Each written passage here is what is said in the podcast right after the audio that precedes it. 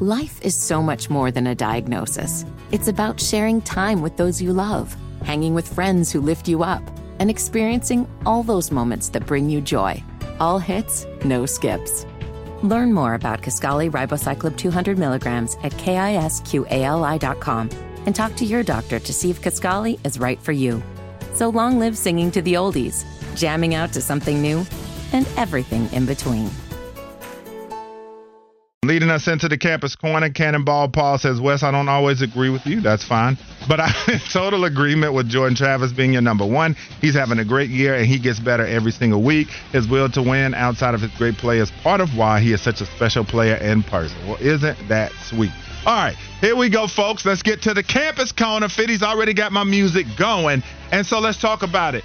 Drake Maye, when he comes out in this game, and they take a big L to Virginia. I feel like that this is a rhetorical question, but 24 48, 347 yards, two touchdowns, and an interception. He's definitely got some big games left on the schedule for North Carolina, so he's going to have to do a hell of a lot to make this happen. But did the loss to Virginia dash the Heisman dreams of one Drake Maye? I don't think so. I wow. I wouldn't call him the favorite though. Okay. Well, I don't think it killed him just because Caleb Williams also. I mean, I guess are we just saying he's done too? Probably because they oh, lost oh, yeah. a couple games. Oh yeah. So if if we have this much of the season left to go and losing one game is the problem, let's go to the guys that are above him. Shedeur Sanders, who had been playing excellent, okay. was rising up quarterback draft boards. He Drake Maye's eighth in total yards passed uh, passing right now. Mm-hmm. Shedeur is fourth, but there's too many losses. I don't mm-hmm. think you're going to give it to Shedeur Sanders. Then you're talking about Jayden Daniels for LSU, who has a couple of losses. LSU is underperforming. Really, the favorite should be Michael Penix Jr., or mm-hmm. as I called him one time, Michael Penix. Okay. And so, if you're asking if Drake Maye is the favorite, clearly not the favorite. Uh-huh. I'm not sure he was the favorite before they lost to Virginia. Okay, but yeah, but he was a guy that was in the mix. He, no, he, he definitely was. had New York. He was in a New York state of mind. Oh no, for sure. Yeah. And I, I still think he could get to New York, especially with how much season is left. And he's not going to be the favorite, but I still think there's plenty of season left for him to get back to New York. Uh, yeah, I love your optimism. I think you should definitely get you a job on his uh, Heisman You know what I'm saying? But when you look at the latest odds, depending on how well it pays, I'll take it. MGM, uh, his current odds are at plus five thousand, which puts him ninth. He's right there. Caleb Williams is at 11th. As you brought him up, he's plus 10,000. But the favorite, the guy you forgot to say, the current favorite right now is J.J. McCarthy from Michigan yeah, at plus JJ. 240. He and Michael Penix are sitting right there at 1 2. Jayden Daniels is 3. Jordan Travis is 4. And Dillon Gabriel from Oklahoma is 5, which to my surprise, uh, Marvin Harrison Jr. is at 7. So uh, when you look at that crew, I think that for Drake Maye, it's going to be really hard to overcome a loss like this. Uh, because, like you said, a lot of people are going to look at, well, hey, and we can go back through history and look at some Heisman winners definitely taking some questionable losses. But I just think that one was so bad, a historical upset for them. I think at this point, Drake Maye would have to run the table, continue to be on a torrid pace, and just put up numbers that are just out of this world. So, uh, but Fitty, what do you think about this? Is your quarterback still in the Heisman hunt, or do you feel like it's a wrap? No, it's a wrap. You lose at home to one in five Virginia when you go 24 or 48. You don't deserve to win the Heisman Trophy. That might be true. One thing I think about when we start to, and allow me to continue for my client Drake Maye, as okay, I continue to work for his campaign. but man, when you throw for what was it, 350, 347, if I'm not mistaken, in uh-huh. that game, this is what we do at the end of the season for every Heisman hopeful. Mm-hmm we're going to count up all the stats. We're going to account for that loss, but then people are going to go back and look at that loss and know he wasn't amazing. It's not like he was the reason they lost. You put it more on the defense for allowing Mike Hollins to just run all over him, and they got lucky defensively because Mike Hollins fumbled the ball out of the end zone. No doubt. North Carolina should have lost by more, probably, yeah. and Virginia kept giving them chances. But it was the defense that got more so lucky. North Carolina, that was the first time they failed to score 30 all year, and it was 27. And there was the third and 12 if we wanted to try to put context on it. Mm-hmm. And it goes out of his hands, and that was an amazing throw, in my opinion. Awful play call in fourth. That's what Fitty was talking about with Chip Lindsey. So I just think when we go and we accumulate all the stats, especially with how many more games we have, with how many teams are left on the schedule, with the fact that so many other guys, too, or a few other players, also lose their Heisman hopeful when you have bad losses like Caleb Williams or Shedeur Sanders is falling out of the wayside, right? Mm-hmm. I just am not ready to, you know, burn it up. I'm not ready to set it on flames and say he's not getting to New York because really, top four has a chance to get to New York City. Mm-hmm. And these odds, they shift so much from week to week. I still think there's a shot for him to get top four. Well, also too, when you look at this Virginia matchup, man, and like I said, if you're a Heisman guy, that special player that leads his team out of peril in many instances, like I said, you look at Carolina in the second half of this game, one touchdown, their drives went touchdown, punt, field goal, punt, downs, interception. Uh, they have 14 total drives in this football game, a minute 37 average time of possession.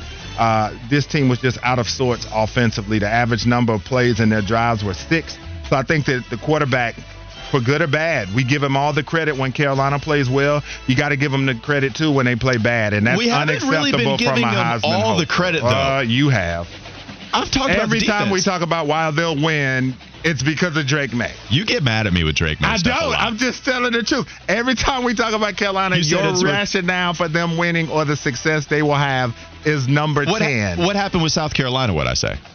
You said that Drake Maye was going to be. What'd I say? You said Drake. You said the defense. You've given the defense. That's what I'm love, trying to tell but you. But still, the the crux of your reason for loving Carolina is number ten. Well, Drake Maye, if he's going to be the number two overall prospect in the NFL draft, Sure. I think a lot of people are going to put that guy affects the game as much as they do. No question So he's going to be a big No reason why they win games No or not. question. The reason that they were undefeated was because the defense played so much better last No year. doubt. And the defense let them down in a monster way Mm-hmm. against Virginia, which was a terrible team coming in. Yeah. And no, Drake Maye certainly did not have his best game. But this is a team, too, that isn't even relying on Drake Maye as much. Omarion Hampton is the leading rusher in the ACC. No doubt. And so when you have a running back that leads the team in the AC or leads the league in rushing, and you have a defense that have been playing as well, you have the ACC sack leader too and Mm-hmm. Kaimon Rucker. So those are the reasons as to why I was more high on him this year than last year, even though I still thought he was a good player. Mm-hmm. Yeah. Yeah. I,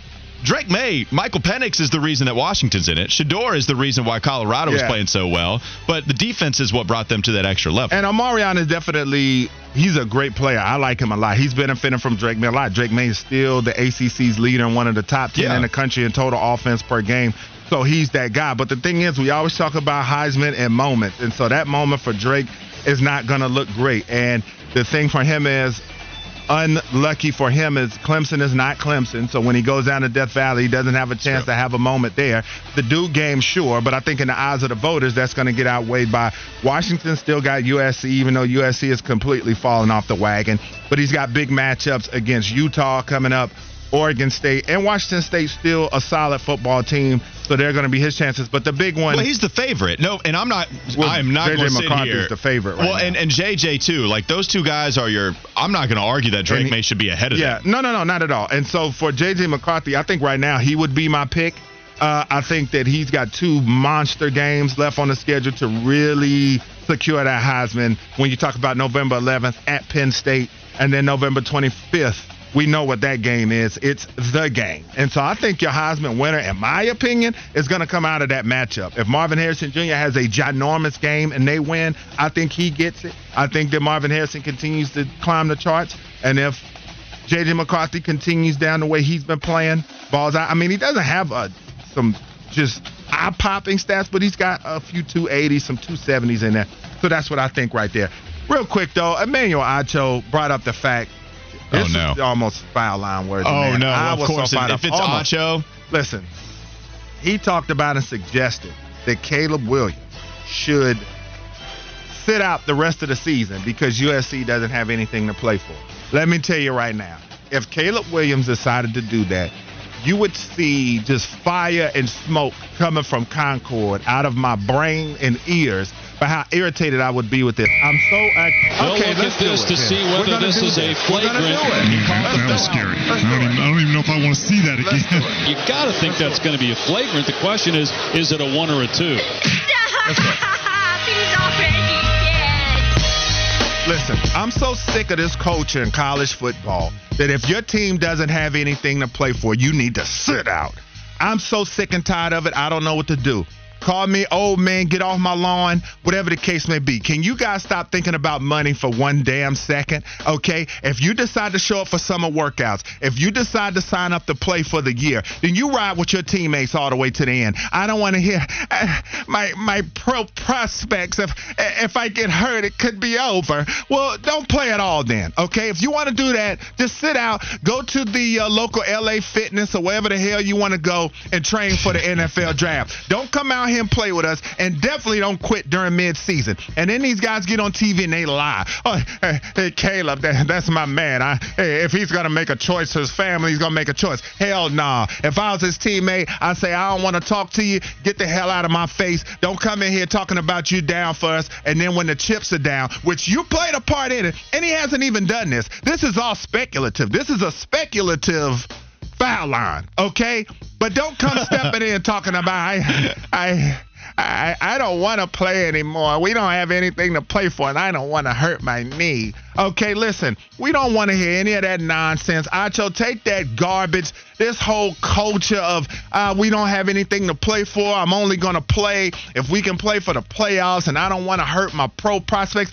About the guys in the 80s and the 90s and the early 2000s that were top prospects and they played all the way to the end? There was no crybaby. I'm thinking about the money all the time. Caleb Williams, I'm getting sicker of this guy by the day, okay, with the constant demands. I know they said that the percentage thing of the team might not be true, but I just want to say if this is the case, if for some reason the last couple of games of the season that Caleb Williams decides not to play, that will be the final stake in my NFL draft. Respect for this man. I already don't want him because of the attitude I see. You throw three interceptions against Notre Dame. You come out there against Utah. Plenty of drives where you had a chance to win the game. You didn't do it. Don't blame the defense. I don't want to hear any of that, even though their defense is trash. Caleb Williams has played a role in them losing these last two games, and for the third time in a row to Utah. Get the hell on with that logic. Please stop it. Okay. And I'm done. It was fantastic. There's a couple things going on in my head right now that I want to address and ask. Panther Bo, Wes said go to LA Fitness, lol. Yes, we apologize to LA Fitness for anybody that goes there. Still hilarious, though. Big Cat Dan, total agreement here. Wes's hurt voice is elite.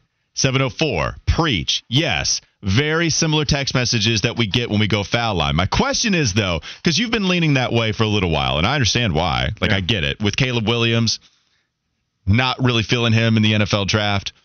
Wes, you know who number two overall prospect is. Yeah, right? I take him over him. Do we yeah. play Celebrate, Fitty? Yeah, yeah. Do I we go would. with Celebration? I like the way Drake Maye plays, man, because because one thing about Caleb Williams too, when you start to break it down, man, he holds the football so long looking for the big plays.